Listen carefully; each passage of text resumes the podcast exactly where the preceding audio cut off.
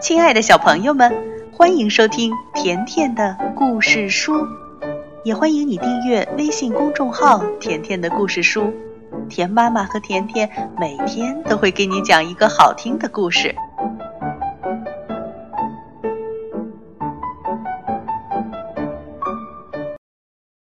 亲爱的小朋友们，彼得兔和他的朋友们的故事还在继续着。今天甜妈妈要给你讲彼得兔的哪一个朋友呢？他的名字叫布兰德，他是一只小猪。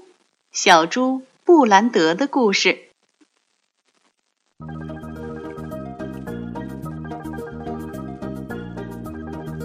猪妈妈有八个孩子，其中四个女儿分别叫科罗斯、沙科、笑笑、斯波特，四个儿子分别叫亚历山大、布兰德、晨晨，还有斯达比。一天，亚历山大被卡在了铁环里，笑笑浑身脏兮兮的钻进了放着干净衣服的篮子里。科罗斯和沙科正在菜园子里捣乱，他们把萝卜都拔了出来。除了斯波特和布兰德，猪妈妈的孩子们都很调皮。猪妈妈叹了口气说：“家里的孩子太多了，粮食都不够吃了。除了斯波特可以帮忙做做家务，其他的孩子还是送走吧。”晨晨、沙科，还有斯比达、笑笑和科罗斯都走了。布兰德和亚历山大也准备去市场。猪妈妈为他们整理好衣服，用手绢擦了擦眼泪，不停地嘱咐他们路上要小心。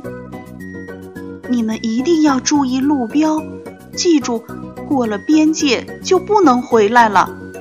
拿好这两张执照，有了它们才能去市场。猪妈妈一边说，一边把准备好的包裹递给他们。两只小猪出发了，没走多远，亚历山大就把自己的饭和薄荷糖吃光了。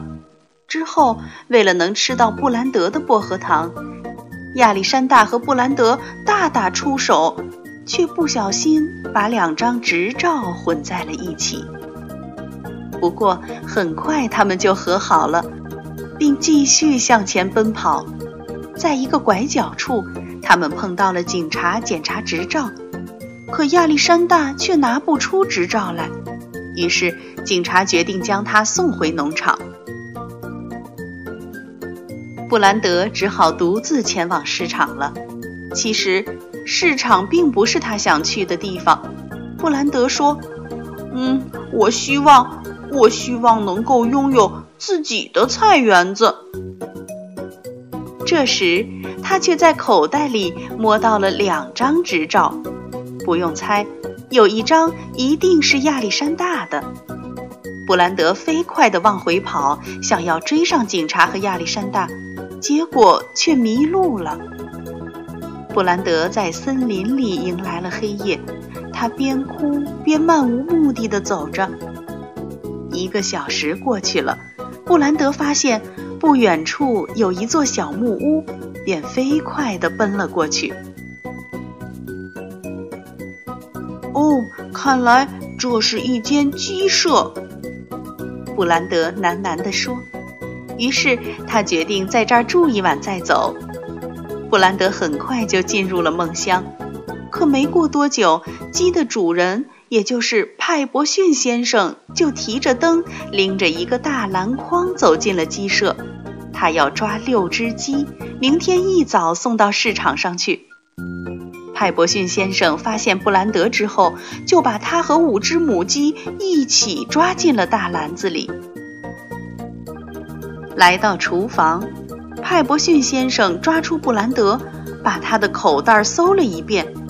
他不知道，布兰德早就把薄荷糖和执照藏在了贴身的衣服里。派伯逊先生什么也没搜到。之后他煮了一锅麦片粥，倒在三个盘子里，一盘给了布兰德，一盘留给他自己，最后一盘锁在了橱柜里。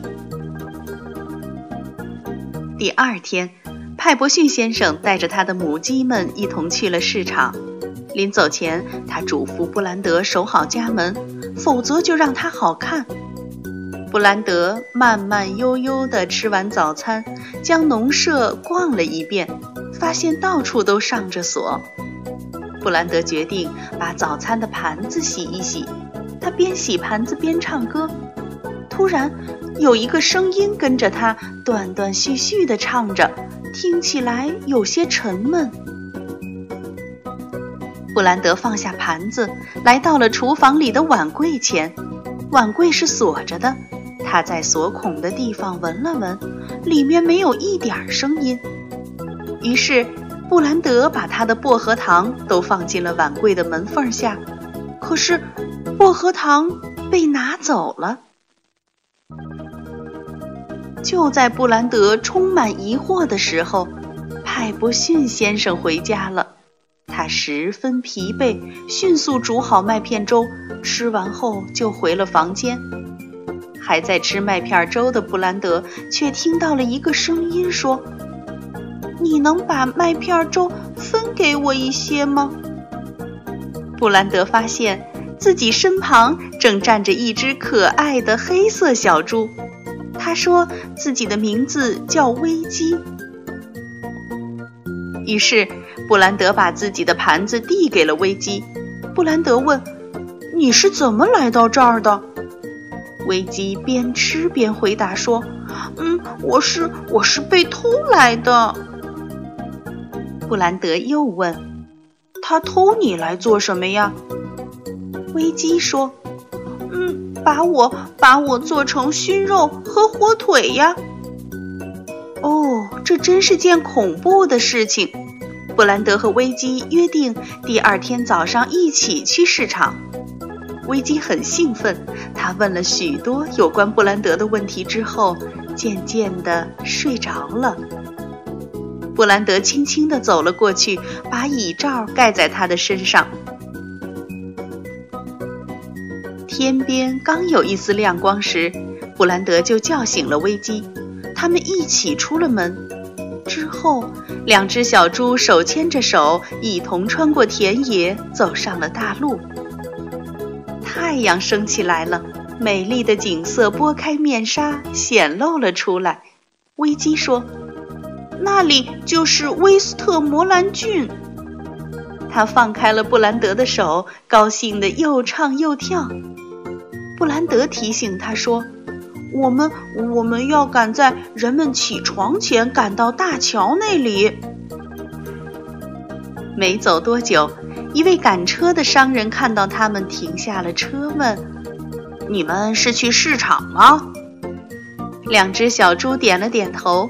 商人要求看看他们的执照。布兰德把两张执照递了过去，可是商人并不相信布兰德或亚历山大就是眼前的这只黑色小猪的名字。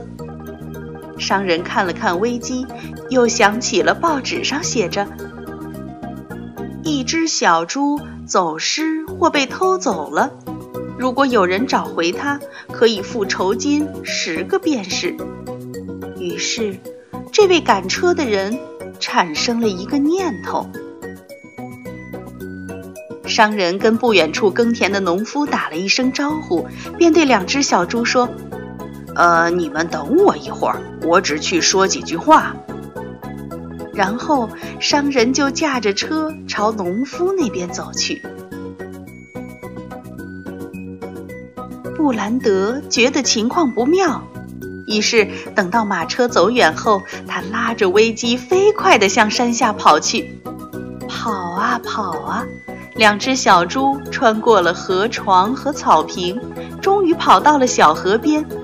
他们又手牵着手，一起走过了大桥。他们翻过一座又一座大山，高高兴兴地朝前方走去。好了，关于彼得兔和他的朋友们的故事，田妈妈还会接着给你讲。明天田妈妈会讲一个关于一只小猫的故事，再见吧。